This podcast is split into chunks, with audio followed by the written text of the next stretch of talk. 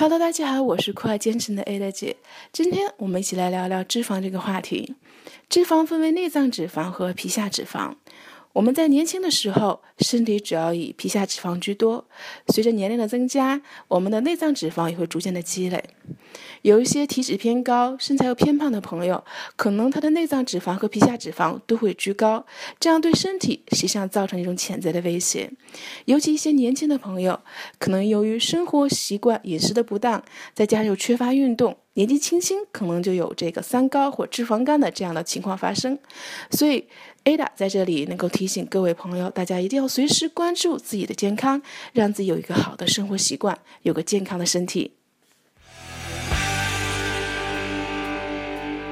大家好，我是酷爱健身的 Ada 姐。我们的节目自开播以来，受到很多听众朋友的支持和鼓励，Ada 在这里一一表示感谢。有你们，我会更加努力哦。我们的公众号也推出了，请大家搜索“见人见语”这四个字，关注我们的公众号，就可以扫二维码入我们的微信群，我们可以更加直接的交流哦。期待你的加入，我们不见不散哦。